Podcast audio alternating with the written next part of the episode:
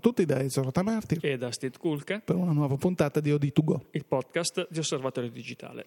Bene, questa settimana, come di consueto, abbiamo alcune novità interessanti.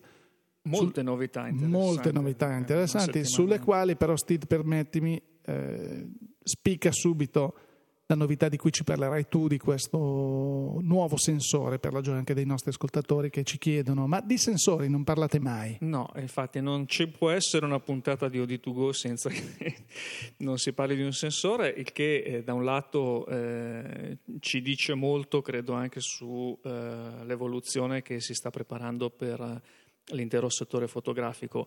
Eh, adesso, al di là dei dettagli tecnici eh, che noi vediamo di settimana in settimana su questi sensori che vengono annunciati, direi che la questione importante è che forse le case mh, produttrici si sono accorte che ormai con la tecnologia attuale siamo un po' arrivati eh, lì dove si poteva arrivare, diciamolo. Mh, la situazione attuale eh, della tecnologia è quella di riuscire a dare dei risultati mh, più che dignitosi, direi anche molto buoni, a dei costi tutto sommato che si possono tranquillamente sopportare.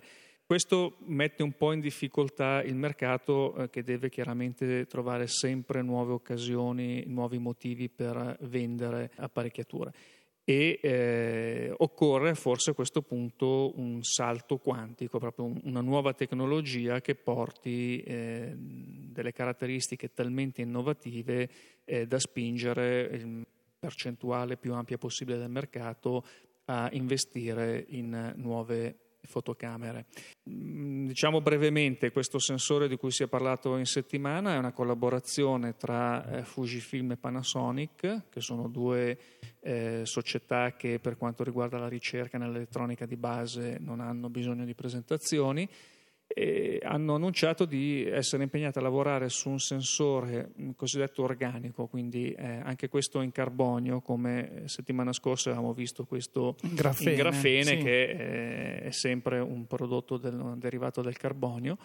E, mh, alla mh, particolarità questo sensore di essere anche lui fabbricabile con eh, i processi CMOS o CMOS eh, attuali. attuali, quindi senza richiedere enormi eh, investimenti nei processi produttivi e eh, da un punto di vista tecnico eh, questo sensore mh, permetterebbe di eh, ricevere la luce da un angolo incidente molto più ampio rispetto a quanto capita eh, attualmente. Con i tradizionali CMOS. Certo. Esattamente, questo eh, permetterebbe di eh, semplificare migliorare eh, per esempio la ripresa alle focali grandangolari e soprattutto direi eh, permetterebbe di ridurre la distanza di flangia, che è quella praticamente eh, tra sensore e obiettivo. Questo significa poter eh, creare, realizzare delle fotocamere ancora più compatte, che eh, credo sia uno dei, degli obiettivi più ricercati, oltre eh, chiaramente alla diminuzione del, del rumore alle, alle alte sensibilità eh, sono i, i, due percorsi principali delle, delle, case produttrici in questo momento. Ecco, eh, tutte queste notizie che noi diamo così, perché poi ci chiedono, ma queste ricerche in realtà, quando secondo voi verranno tradotte dalla serie, il sensore in grafene, il sensore organico, quando secondo gli esperti di OD2Go, vedranno la luce, vedranno l'utilizzo su una macchina vera? Tre anni, cinque anni? Magari mai. Sì, qui più che esperti bisognerebbe avere la, la famosa mm, sfera di cristallo. Eh, diciamo che come in tutti i settori eh, ogni azienda tiene aperte più opzioni tecnologiche e poi decide quale percorrere a secondo di una quantità di fattori che sono uh, veramente numerosissimi, che sono poi fattori di costo, fattori di disponibilità, eh, anche delle componenti di, di base, eh, comportamento dei concorrenti, mh, nuove tecnologie che si affacciano alla ribalta, quindi eh, diciamo che in questo momento forse nessuno può avere le idee più chiare, a meno che proprio non sia... Ma ehm, Steve, forse come dicevamo la scorsa settimana, è, è possibile che questi colossi eh, dell'industria giapponese investano eh, magari anche in, così, in ricerca fine a se stessa, perché poi magari la ricerca non dà i risultati sperati, quindi magari tanti progetti vengono abbandonati. O trovano applicazione in altri, in altri settori. settori. Per esempio, io mh, vedo questa ricerca della, dell'alta sensibilità sui sensori, scusate il solito bisticcio di parole di cui non possiamo fare a meno, ha un campo di applicazione molto importante, per esempio, nelle eh, videocamere di sicurezza, di sorveglianza che eh, magari non è proprio il tipo di argomento che interessa di più il lettore di osservatorio digitale, però è un mercato eh, decisamente importante anche è quello. in crescita quindi, anche. Esatto, quindi eh, il grande fratello cresce, crescono le tecnologie di sorveglianza e serve anche lì. Quindi eh, noi poi chiaramente siamo un po' portati a leggere tutto con gli occhi dell'appassionato di fotografia, però mh, il mondo non è solamente eh, nelle fotocamere, nelle reflex o nelle compatte. Diciamo una cosa, eh, guardando eh, al passato abbiamo visto che la tecnologia attuale ha iniziato ad apparire commercialmente mh, agli inizi degli anni 2000 e è stato poi un continuo miglioramento incrementale. Forse l'ultima grossa novità che abbiamo visto è stato l'abbinamento del video alla fotografia nelle reflex, però anche lì è stato eh, diciamo una scelta applicativa più che una nuova tecnologia di base. Eh, è chiaro che, come abbiamo detto anche la scorsa settimana, gli investimenti in questo settore sono eh, davvero molto importanti e quindi poi eh, le case produttrici devono avere anche il tempo di recuperare l'investimento, e portare a ottimizzare incrementalmente le tecnologie il più possibile e poi solo allora, quando il mercato sta eh, fermandosi, eh, entrano in campo eh, nuove tecnologie. Penso che non saremo molto lontani da vedere qualcosa di nuovo all'interno dei prodotti, però credo che mh, prima di tutto dovremmo lasciare mh, che questa crisi eh, finisca, perché non ha senso eh, su un mercato così Ehm, bloccato per motivi finanziari eh, uscire con una tecnologia mh, completamente nuova che porti eh, l'utenza a dover reinvestire eh, cifre significative. Forse mh, è, sarebbe In troppo un azzardo, troppo, certo. troppo un rischio. Sì. Qualche altro argomento? Beh, eh, qualche altro argomento? No, eh, abbiamo finito qui, arrivederci. no, assolutamente. È stata una settimana in cui è stato rilasciato parecchio software. Eh, Ezio. Eh, questo è vero, sì. Sì, è stata una settimana molto, molto importante, molto interessante perché si sono mossi diciamo tutti i grossi player, a partire da Adobe che come eh, forse abbiamo annunciato qualche settimana fa ha finalmente rilasciato la versione 5 del suo RAW Converter e non solo, Adobe Lightroom, eh, che introduce mm, parecchie novità. Mm, una su tutte è stata giudicata molto molto interessante, la possibilità per chi fa foto di architettura o foto di panorami mm, di avere un comando che automaticamente rileva le eh, linee verticali storte o comunque non, non, non, dritte negli edifici e le riporta in maniera corretta, un po' come eh, se si potesse applicare un, un filtro, passatemi questa descrizione, tilt and shift, come se si avesse un, eh, un obiettivo decentrabile e basculabile a posteriori eh, per intervenire in maniera eh, ovviamente molto molto professionale sull'immagine. Questa è solo una delle tantissime funzionalità nuove, oltre alla velocità, oltre allo sfruttamento, ovviamente 64 bit, allo sfruttamento totale dei, dei processori delle macchine su cui viene installato. Rimanendo sempre su un player molto questo, questo era Adobe eh, Lightroom 5. Un altro grosso player che si chiama Microsoft eh, ha aggiornato suo, mh, i suoi sistemi operativi, o meglio la capacità di riconoscimento di 22 nuove fotocamere da parte dei suoi sistemi operativi più diffusi, eh, Vista, Windows 7 più diffuso e, Vista e Windows 8. Beh, non entriamo in questo pagato. discorso. Vista l'hanno tolto tutti, ma vabbè, c'è ancora purtroppo qualcuno che lo usa. Ma eh, giustamente Microsoft supporta i propri utenti dicendo ok, mh, mm, queste nuove fotocamere vengono riconosciute da questi tre eh, sistemi operativi.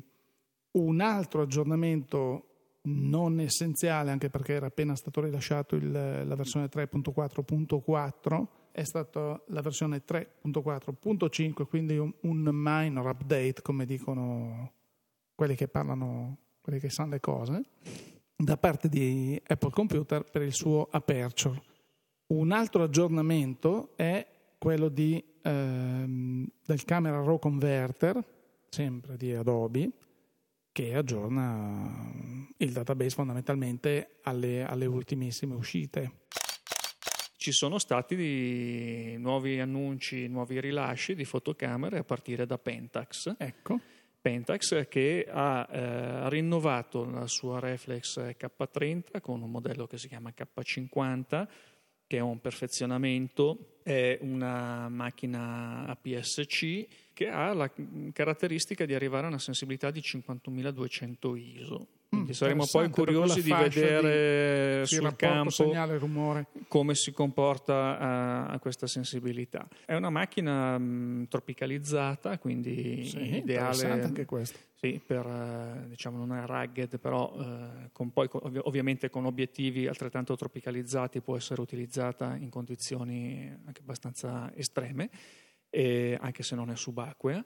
E, ehm, ed è Beh, interessante in questa fascia di prezzo, comunque, cioè in questa, scusami, in questa fascia di, di, di, di modelli, sì, mi sembra molto interessante. Sì, anche fascia di prezzo perché eh, il prezzo mi pare che sia sugli 800 dollari. Quindi, quindi mi sembra piuttosto interessante. Sì. Assolutamente. Pentax ci ha abituato ad arrivare magari dopo, eh, però sempre con macchine... Prodotti molto interessanti, sì. sì eh, particolari. Ben curati, rifiniti e poi questo, questo, fatto della tropicalizzazione... è, è esclusivo in questa, in questa fascia sì, di prezzi. È sempre stato un po' una un, delle caratteristiche di, di queste reflex Pentax. Esiste però una versione leggermente meno costosa, non tropicalizzata, eh, che è la K500, quindi per chi vuole risparmiare qualcosina. Direi che tra le reflex eh, queste Pentax si mh, contraddistinguono anche per un'altra particolarità, è un dettaglio, ma per chi, soprattutto chi fa eh, fotografia di viaggio, direi è molto importante,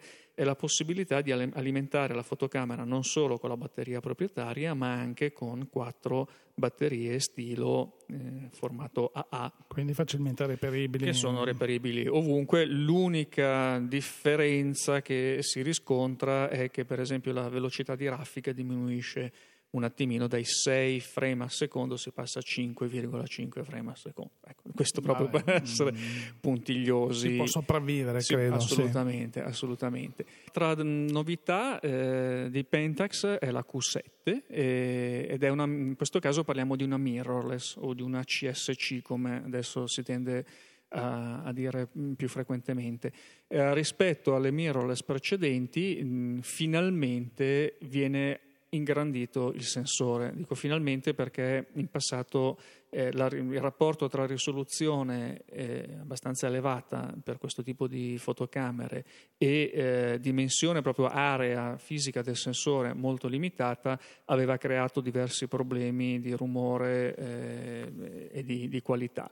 Ehm, qui la, la, Q7 porta 12 megapixel ma con un sensore che ha un rapporto di 1 a un settimo di pollice, quindi eh, direi che eh, pur non essendo chiaramente confrontabile con una PSC o, o, o anche un 4 terzi rimane comunque un sensore per questo tipo di macchina estremamente compatta, un sensore che dovrebbe dare finalmente delle qualità d'immagine sufficienti anche per un utilizzo semiprofessionale di, di questa macchina.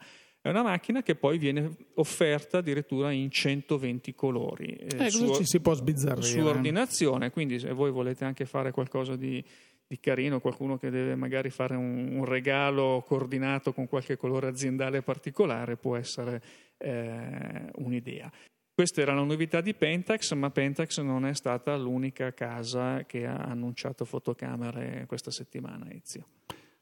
No, ehm, anche due grossi marchi hanno annunciato eh, l'arrivo di nuovi prodotti sul mercato. Uno è Hasselblad, la prima è Hasselblad, eh, di cui credo abbiamo parlato già in, recentemente in qualche podcast, annunciando che finalmente è disponibile la Lunar questa famosa e ma eh, un po' discussa, un po' discussa mh, mm, eh, mirrorless, la famosa eh, Lunar, anche un po' di, famosa anche un po' discussa. Eh, ecco, diciamo di sì, eh, che è questo prodotto nato dall'unione della ricerca e dello sviluppo di Hasselblad con Sony Dietro la Lunar, che ha delle caratteristiche molto particolari, del eh, tasti in titanio, in questo, in questo materiale, in cobalto, rifinitura in con legno pietre pregiato. lunari,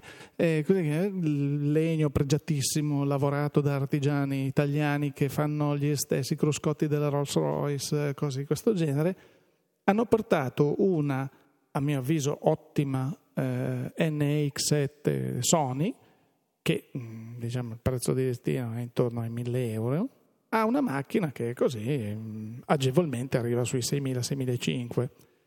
Bellissimo, ovviamente eh, Hasselblad dice noi abbiamo aggiunto del software, abbiamo lavorato sul firmware, abbiamo lavorato oltre che sull'estetica anche su tutto quello che sta dietro a quello che si può così guardare di prima acchito, dice ah bella sta macchina, sembra la Sony NX7, mm, no, è una Hasselblad Lunar bellissima, staremo a vedere come si comporterà questa macchina.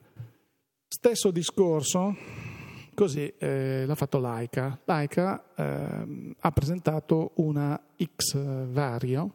La famosa Mini M che La era famosa- stata annunciata ecco. già da una campagna marketing di un paio di Anche sì. qui vedremo, è una prima Leica che non ha un mirino ottico, una Leica di dimensioni mh, ridotte, eh, riporta nel claim dell'azienda c'è scritto riporta il famosissimo ehm, corpo macchina, lo stile del corpo macchina M, cioè le macchine serie, tra virgolette, di Leica, permettetemi, nella fascia di, di macchine che sono così indirizzate a tutti coloro che probabilmente sono amanti dell'oggetto, poi che sono anche collezionisti, perché poi Leica ha un grosso collezionisti, mercato di collezionismo. perché i- i- il fotografo che vuole Leica perché sa le caratteristiche di Leica e sa che cosa può dargli una macchina come una macchina Leica, eh, non credo che prenda tanto in considerazione questo tipo di oggetti, perché già ne abbiamo visto, sono fatti come, come- quelli che erano come, come le, le Deluxe, le Velux,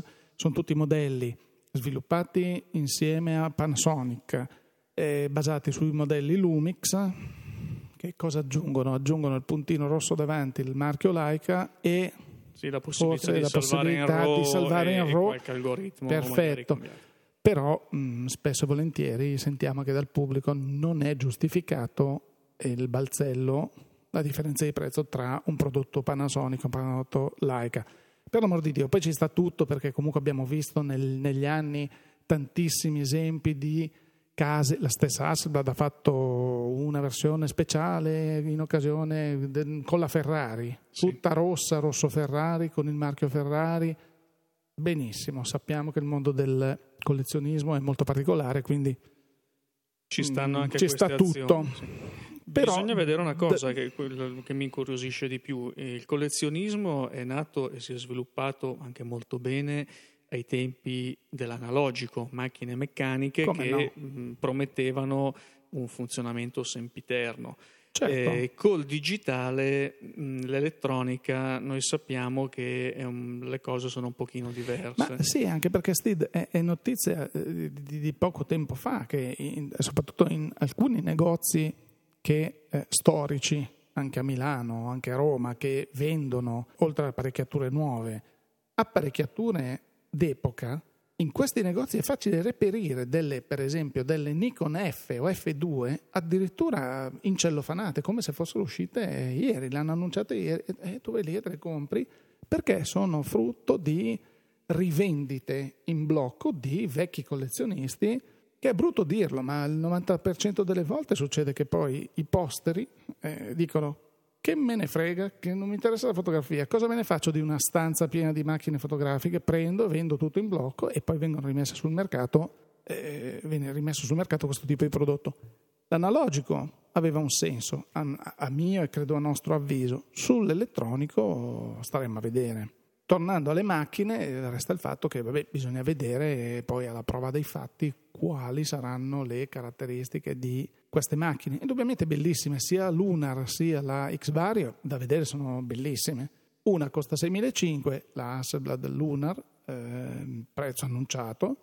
L'Aica invece costa meno, siamo intorno a 2.450 euro che, che, è sempre una cifra importante. Che è sempre una cifra importante perché eh, con, con, quella cifra non ci compriamo una macchina che si chiama Leica, ma non dimentichiamoci che ci compriamo delle, delle fotocamere reflex, certo. professionali certo. di, di, grande categoria che ci danno de, delle possibilità fotografiche cioè, inaudite, infinite.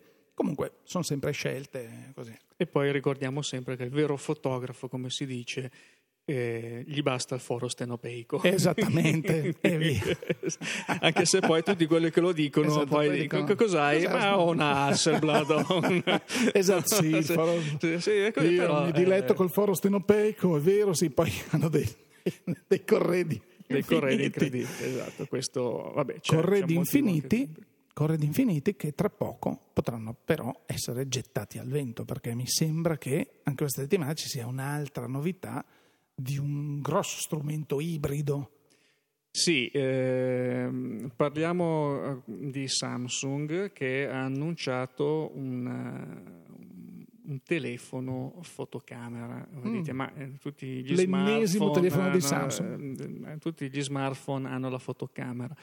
Eh, magari è una nuova Galaxy Camera che è la macchina fotografica con Android. No, questo è proprio un telefono, Galaxy S4 Zoom eh, è esattamente un, uno smartphone Galaxy dotato però di un, eh, un obiettivo zoom appunto 24-240 mm equivalente quindi un'escursione 10x eh, abbastanza lento perché eh, ha un'apertura di 3.1 eh, sul 24 mm e 6.3 sul 240 e è una macchina 16 megapixel, è effettivamente il, l'oggetto più ibrido che abbiamo visto fino, fino adesso, sì. tra, che mh, unisce il mondo della telefonia al mondo delle fotocamere. È un po' come se fosse una Galaxy Camera con anche la scheda SIM per telefonare. Sì, c'è qualche cosa di cui non abbiamo mai approfondito, poi ti, ti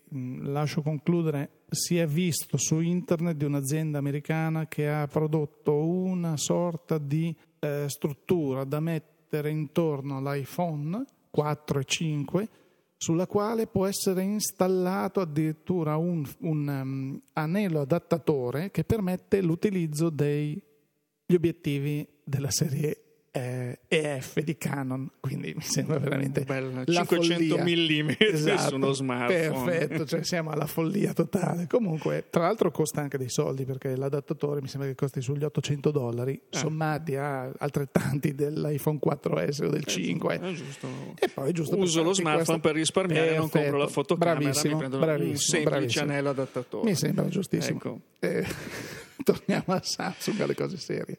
Niente, questa era diciamo proprio una notizia, curiosità per eh, magari occasione eh, per una prossima puntata di riflettere su questo fenomeno della fotografia via smartphone. È chiaro che il telefonino è un oggetto che abbiamo in tasca eh, costantemente, quindi è molto comodo, molto pratico.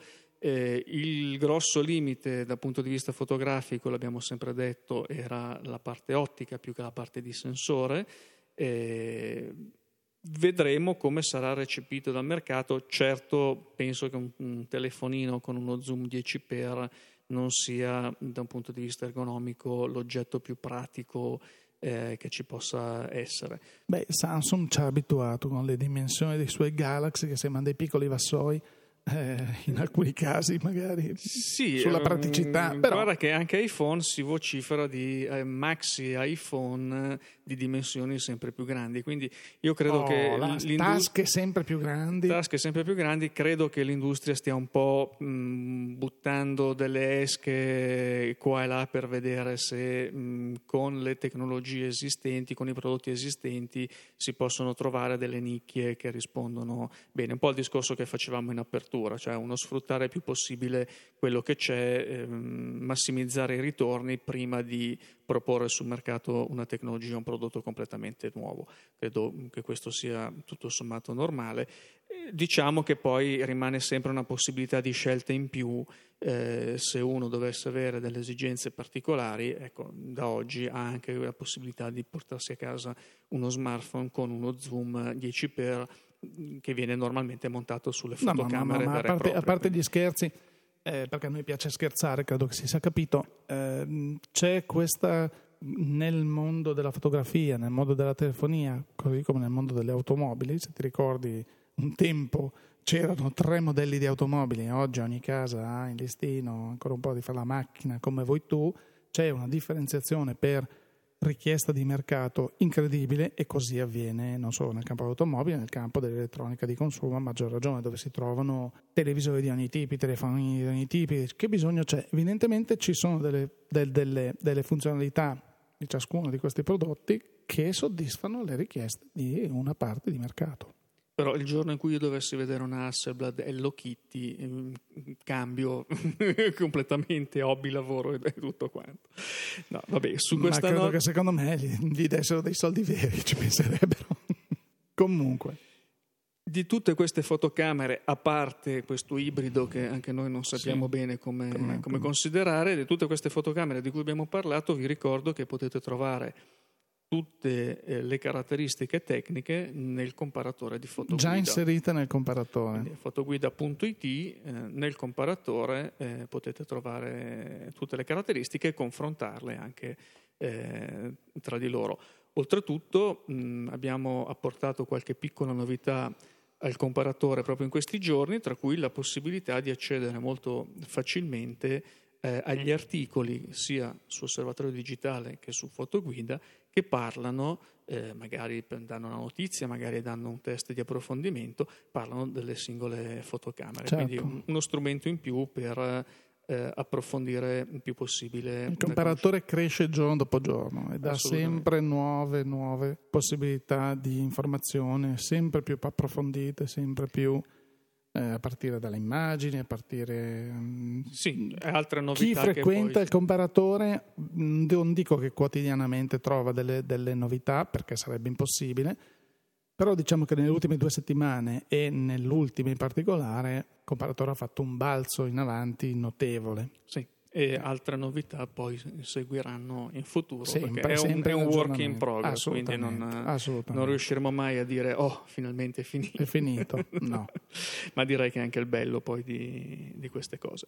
Per il resto eh, vi ricordo vi diamo l'appuntamento sulle pagine di Osservatorio Digitale www.osservatoriodigitale.it sulle pagine di fotoguida.it e chiaramente sulle pagine social eh, dei due siti per quanto riguarda il podcast, questa settimana è tutto. Vi diamo appuntamento la prossima settimana da Ezzorota Martir e da Steve Kulka. Grazie per l'ascolto e a risentirci. A risentirci.